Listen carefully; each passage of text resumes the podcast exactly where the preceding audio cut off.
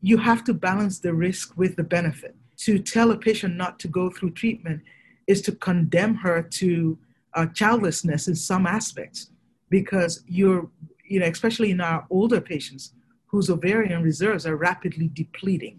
So, yes, you can go through treatment, but you have to be cautious. On today's episode, I talked to Dr. Oluyemisi Famuyiwa. We talk about the changes in operations that happened at her practice and how quickly they happened as COVID was unraveling, and which of those are there to stay. Before I get into today's episode, I want to do another one of my shout outs, this time to Dr. Lou Weckstein from Reproductive Science Center of the Bay Area. I don't know if Dr. Weckstein listens to every episode, but I often get an email from him when he really likes a subject. So shout out today to Dr. Lou Weckstein. Now, in my episode with Yemi today, the conversation that we get into is about how she made changes more quickly than a lot of other fertility centers and which of those changes are going to last and how a single provider group can adapt in a time like this, even when they are in the backyard of the largest fertility group in the continent. So please enjoy my conversation with Dr. Famuyiwa. Welcome to Inside Reproductive Health, the shop talk of the fertility field. Here, you'll hear authentic and unscripted conversations about practice management, patient relations, and business development from the most forward thinking experts in our field. Wall Street and Silicon Valley both want your patients, but there is a plan if you are willing to take action. Visit fertilitybridge.com to learn about the first piece of building a fertility marketing system, the goal and competitive diagnostic. Now, here's the founder of Fertility Bridge and the host of Inside Reproductive Health, Griffin Jones. Dr. Famuyiwa, Yemi, welcome to Inside yes. Reproductive Health. Thank you for having me. I want to talk to you today, one, because you're an independent practice that is in the backyard of a giant, and I want to talk about what that sort of dynamic is like. And I want to also talk about uh, when you have the resources of a smaller independent practice, how you adapt to something that is crazy wrench in the works like COVID 19 has been the last yes. seven months. Yes. And so, can you tell us a little bit? You're, you're located in Bethesda, Maryland. Your practice. Yes, I'm located in Rockville, Maryland, and it's just up north from uh, Bethesda. And um, I've been in practice since 1999.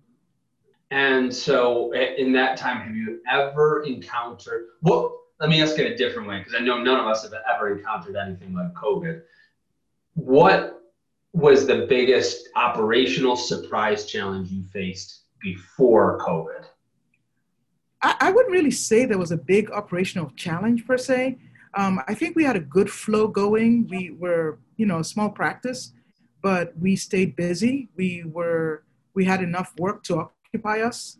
Um, so it wasn't more much of a challenge. It was actually fun um, prior to COVID.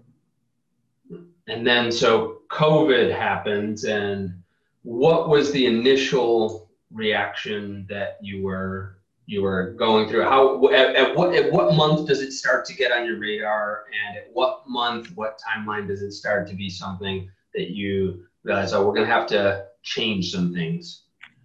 Well, I've been following the news, so I pretty much been following it since it started in Wuhan, China. I started paying attention in December, um, and I sort of suspected that it was on the way. Um, by January, I was convinced it was on the way. So I started actually preparing my practice and myself I would say way ahead of most people. I started in January. And what were those? What What were the first things you did? The first things I did was to analyze what are our supplies. What are we gonna? What would likely go out? Things like masks, um, things like uh, disinfectants, IV fluids for our patients, um, things that we would need in the procedure room. So I started sourcing it. Um, I started getting gloves in the quantities that would that we would need the only error I may have made was based on what was going on in Wuhan, I thought, oh yeah, it will come, but it'll probably be over in about a month or two, right? Wrong. but yeah. I, I, started preparing early. Well, I think, and then for uh, a lot of us, I, I think that it was, I, I think for a lot of lay people, it was, we've just heard so much with SARS and with West Nile and H1N1 that uh, we thought it was the same thing. And I was with a group of fertility doctors the first weekend of February, and we were all sitting around uh, a hotel lobby, and there was probably there was a lot of us, and this is what we were we were talking about. But it still it didn't seem like the the total response that we would go through globally was was an inevitable future. It seemed like okay, here's a dangerous disease. It's going to come yeah. to the U.S. No one at that time was talking. This was the, yeah. the type of lockdown. So you're you're you're you're seeing this ahead of time. You're you're keeping track, and then right. uh, you say, okay, I, I need I'm going to need to I'm going to need some more PPE. I need some more supplies. Correct talk about the escalation. How does it hmm. ramp up as the news starts to Yes. So as the news start to go, I actually started um, implementing full masking in the office, believe it or not. I talked to my staff about we may need to get goggles. I was trying to read as much of the literature that was really spilling out from all over the world. And it sort of brought to mind a little bit of what happened with Ebola, right? In the sense that I'm originally from Nigeria. And I was aware that when Ebola hit in Nigeria, they rapidly shut it down, right? Because of the actions they took. Um, and it did not become the overwhelming devastation that most people expected. So I, I knew it was coming. Of course, I didn't know the full extent of it, but I started to wrap up. And then I started to look for N95 PPEs, I would say somewhere around February when when it started getting really bad.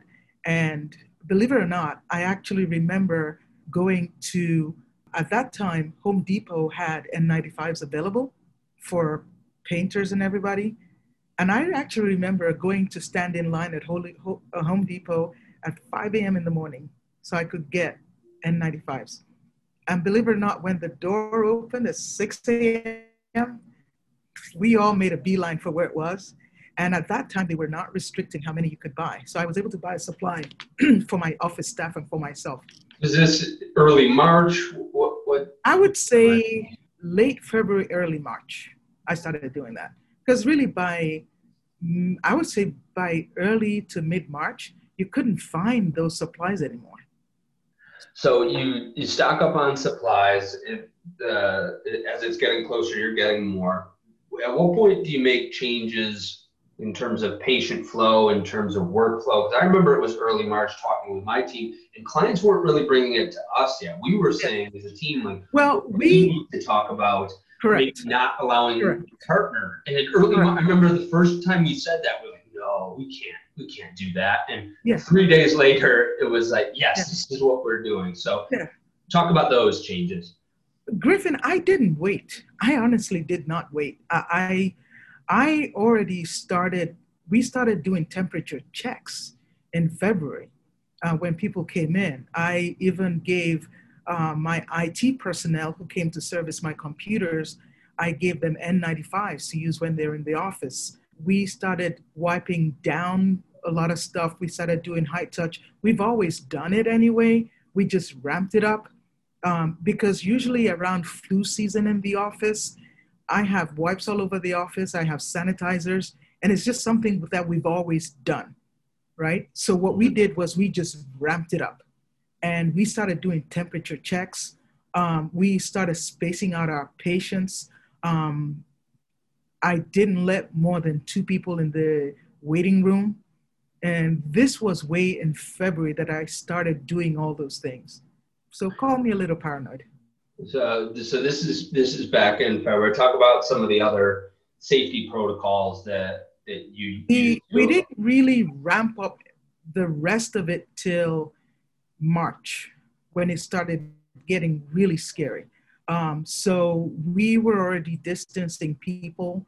We were already doing wipes of, of everything. I would say we really, really ramped it up towards mid March.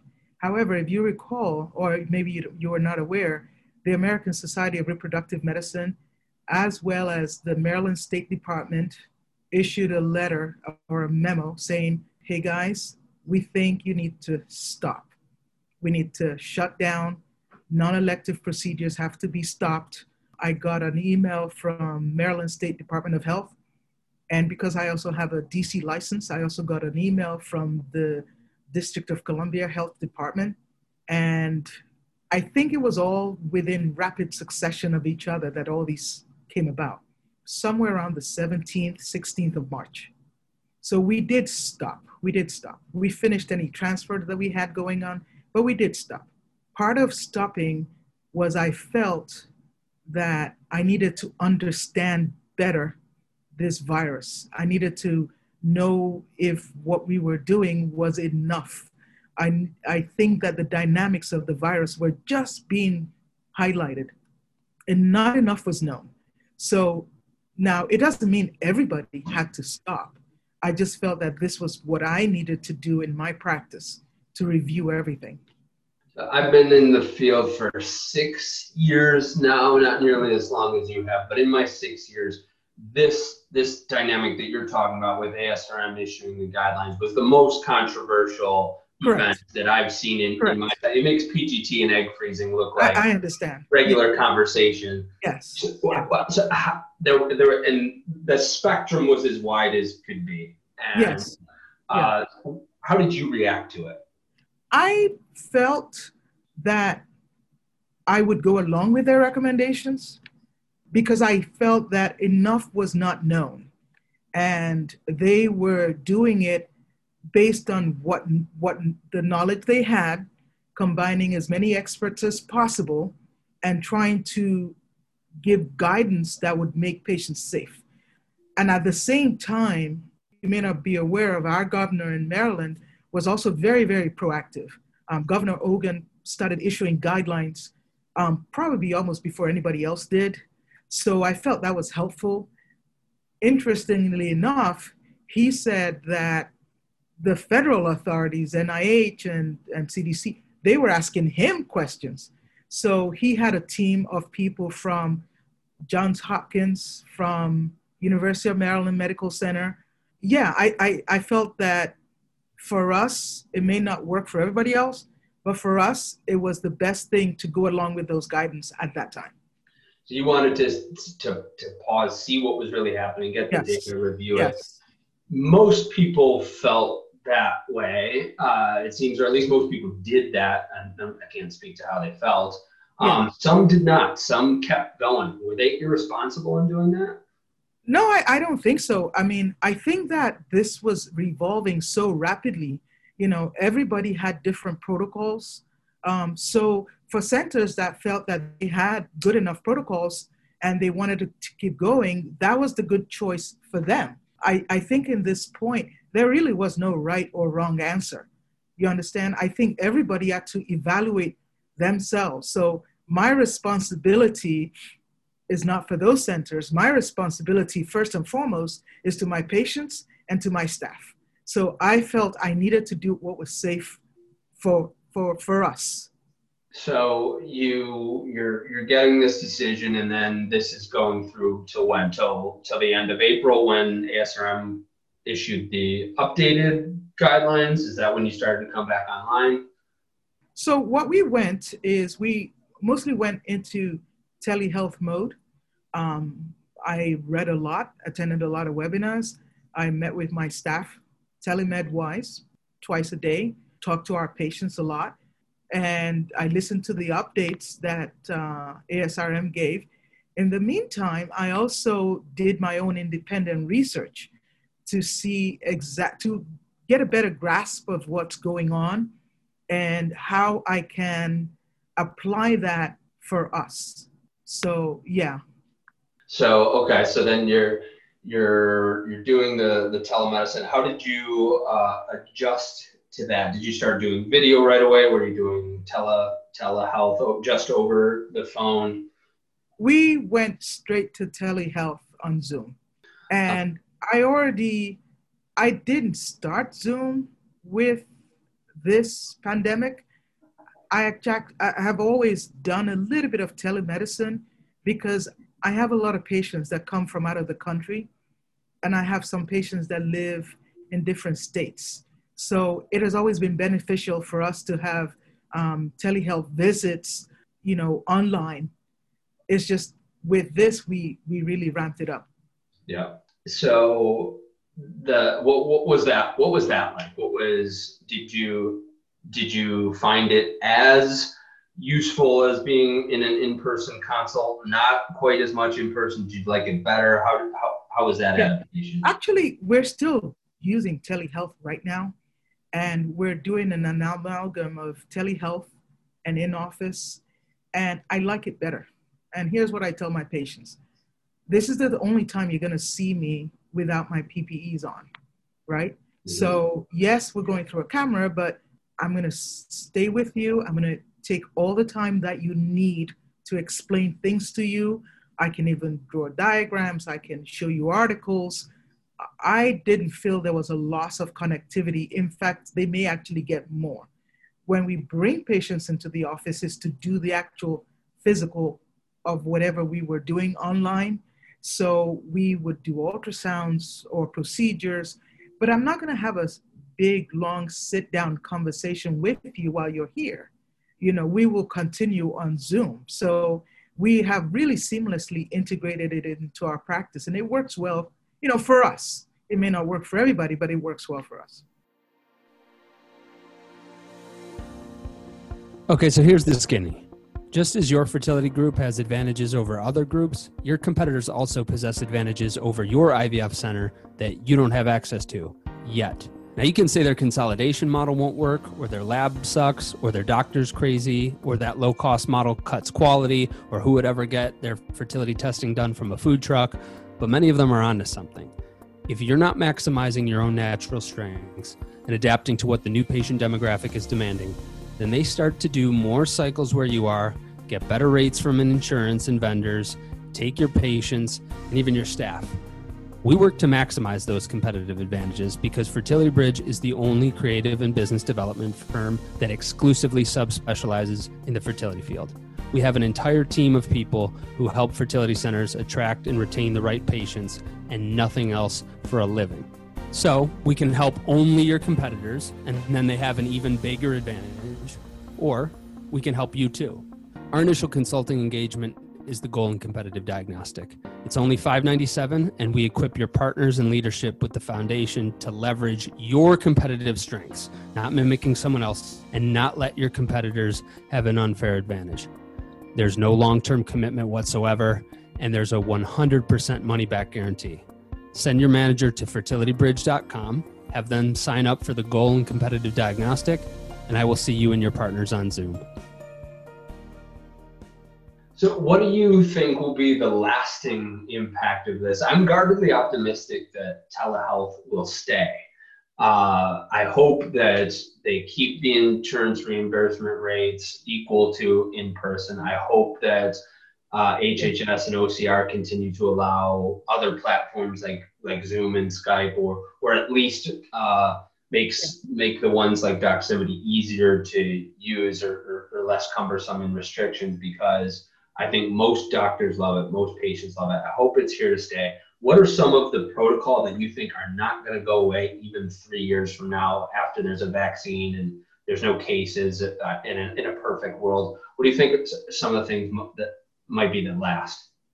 Well, for sure, what's going to last throughout this, at least we intend to do, is the frequent cleaning, the high touch surface areas, um, because this is what you do when flu comes around anyway, right? Remember the bad flu pandemics we've had in the past?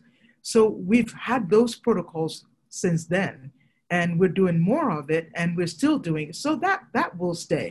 Um, the use of PPEs is to some extent going to stay. Um, a mixture of telemedicine probably will stay. For the most part, yeah, I think those parts will stay.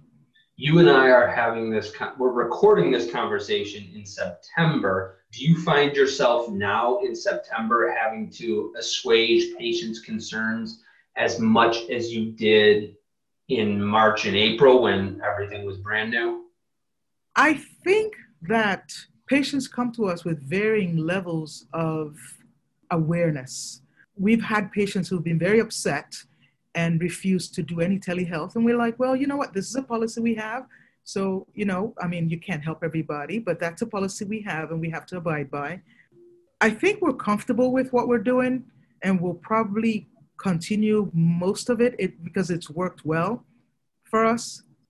Looking back, I, I never thought that it would be this long. I honestly thought it would be over by midsummer. So we're switching into this new gear of we're we're dealing with something that's going to be protracted. So how do we keep our patients safe? Um, we have a very strict protocol that we take the time to explain to our patients. We have it on our website, and we actually give them a detailed written explanation of what we do. Um, one of the things that we do, and again, it may not work for everybody, but we we bring patients into the office one at a time. If their spouses are going to come with them, we ask that they come with them on FaceTime on the cell phone. And one of the things we do do which again, not everybody has to do that. You have to evaluate your office. Mm. We actually sanitize the exam rooms that the patients have been in. Um, we mop the floor with a quaternary ammonium compound and we wipe down every single thing in that room. Um, we wipe down the equipment, we spray and leave it, let the contact time stay per manufacturer recommendation. Um, so we and we mop the floor. It's exhausting, but we do that after every single patient. And I think the patients realize it. You know, they they feel safer. Another thing that we have done, we've always had a high purifier, air purifier in our embryology lab um, that has also the capacity to absorb uh, volatile organic compounds because we were using a lot of chemicals to, to clean the office. So we've always had that from time immemorial but we had it in the embryology lab. So what I did when we paused, actually, that was one of the things I was doing, getting ready to get started. We actually have the IQ Air, but not the um, lay one that you might patients might get, but we have the hospital industrial uh, strength one, and we have about six of those throughout the facility. Uh, we have one in each exam room that we have the patients in. Um, we have one in the front desk area. We have one in the procedure room. As I speak with you, you may not be able to hear it, but I have one in my office right now. And we have another one in the embryology lab as well. So we have this air filters and purifiers throughout our facility. In addition, I do know that the building owners have increased the exchange rate uh, throughout the building. So we feel all these things help to keep us and the patients safe. When this was all breaking out, I looked at it as uh, the, the two buckets of concerns. The one bucket of concern that patients has is, will I, am I more likely to contract the disease by going to see a fertility specialist and everything at the office? And the second is, is my child going to be in danger? Is this even a good time to get pregnant? Am I going to be in danger? Correct. Which, which of those two buckets do you find patients are bringing up to you? Both. Both. So the way they I that I address the first one, um, yes, you know, I mean, I cannot guarantee that you can't go out in the elevator or you meet somebody um, on your way to the office or you, you know what I mean. What we can do is essentially try to um, eliminate it, the risks of contact, contacting anything in our office uh, with the protocols that we've instituted, um, including sanitizing after each and every patient, including purifying the air um, constantly, um, including wiping down all the high touch surfaces um, frequently. We do that at least almost every hour and whenever anyone has touched it, um, sanitizing things like pens, anything the patient touches. So yes, we, we address, address that first one. The second one, in terms of will my child get COVID 19 if I get pregnant now? Well, I did a lot of literature search and I looked at articles. The first one that came out of China, they looked at 34 men that had recovered from COVID 19. And they found out they could not isolate the virus in their semen. Right? We do know that the testes may have receptors for the SARS virus, but the virus itself was never isolated from semen. So that was the initial study. Then there was another study. Um, the first study looked at men who have recovered.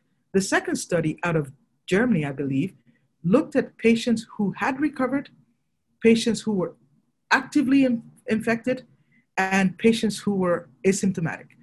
And when they analyzed the semen in all these categories, they were still not able to isolate uh, the SARS virus in semen, even in actively actively infected patients who were symptomatic. Um, they were not able to. They did see that some sperm parameters, concentration, motility went down, but the virus itself was never present. And then, last but not the least, there's a seminal article coming out of, of Spain uh, done by IVIRMA. And what they looked at was the gene expression for the receptors for the SARS CoV virus. So they looked at the ACE2 receptor that everybody is aware of. Um, what you have to understand is the SARS virus binds to the cells using its spike proteins, right? But the spike proteins have to be cleaved, they have to be cut off before it can actually bind to the membrane. What the thing that cuts it off, it's a protease called TMPRSS2. So you can look at the expression of that protease as well as ACE2 in the endometrial layer. Those are lowly expressed. They're not expressed in high amount. However, ACE2 does increase with age. Now, what they also did was they also looked at are there other receptors that the SARS CoV virus can bind? And they searched throughout the literature and then compared it to the DNA from endometrial biopsy that was already in the DNA database. And they found things like there's another protease called TMPRSS4 that helps binding in the gut. Well, that protease is also present, highly abundant in the endometrial layer. They looked at things like cathepsin B, cathepsin L. This cathepsins, they aid the, the protease, they aid ACE2 in binding the membrane. These receptors are highly expressed in the endometrial tissue and increased throughout the menstrual phase throughout the secretory phase to around the time of implantation. And then lastly, they found another uh, receptor called Basigin, BSG, that was also present in the endometrial layer. And the way I look at it is if ACE2 with TMPRSS2 is your castle gate, Basigin would be the sally ports, right? Side entrances. And that's also highly expressed. Now, does it mean that you're going to get infected? Those are just the receptor. It doesn't mean that they found the virus. So they're postulating that, hey, maybe more research needs to be done about this. And um, these other helpers and other receptors need to be evaluated further. How do you share this all with patients in a way that they can grasp and in a way that gets them to stick with treatment if treatment is, is their best course of action? How do, how do you get them to receive it?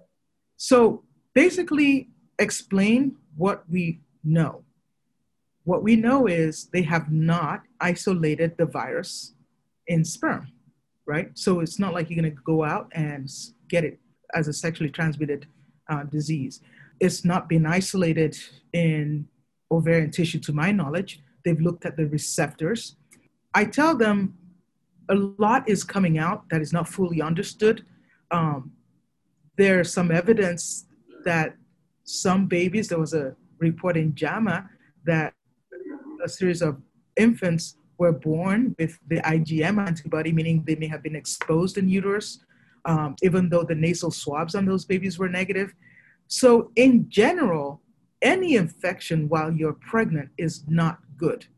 Um, and if you're pregnant, you could get sicker than if you're not pregnant. So, I always tell my patients, please be cautious the same way that your physicians are cautious. If you're in treatment, maybe that's not the time to be traveling all over the place. Maybe you want to be careful with who comes into your home. Maybe you want to practice all the sanitary precautions that that is out there um, that we're telling people uh, that any uh, article can give you. Um, but by by the same token, you have to understand there are some patients who they really cannot put off getting pregnant because they'll become menopausal. They're rapidly losing their eggs. So you have to balance the risk with the benefit. To tell a patient not to go through treatment is to condemn her to uh, childlessness in some aspects because you're, you know, especially in our older patients whose ovarian reserves are rapidly depleting. So, yes, you can go through treatment, but you have to be cautious, right? And not um, take, take precaution, not expose yourself. Um, we do test patients before they go through retrievals. Um, so far, none of our patients have tested positive. Um, but I, once they test negative, I tell them going forward, you know, you need to be careful with what you expose yourself to. So now that you've got a, a rhythm, you've got protocol for people, you've got procedures and a way of communicating it. What do you see for the the future of, of independent practices and yours, the vision for yours now that uh, this is the landscape? Because in March, I, I predicted, I said, this is going to dry up private equity uh, money for a while that had been just dumping in the field and consolidating these big groups. And like you said, uh, you were right, but you didn't get the timeline right. I thought it would dry it up for a year to two, two and a half years, and I think it did for you know three months. And I'm pretty sure it's back. And I do know of three deals that were squashed of groups that were on the one yard line with that were going to do to do private equity. But as, as somebody that's a, a single practitioner and you're in the backyard of the biggest group in the country, what's your vision for your practice in, in the wake of all this for the next 10 you years? You know, the funny part is we've actually been so busy when we started back up. And we're still very, very busy. I welcome busy. Um, I would say my volume has actually gone up, if anything. I cannot speak for everybody, I can speak for myself. Even though our practice is small, I think that we serve a unique pool of patients who actually do want to come see us um, who enjoy that one-on-one conversation. They have full access to us. Um, I do my ultrasounds. They, I give them feedback right away. So there are a group of patients that actually cherish that, that welcome it.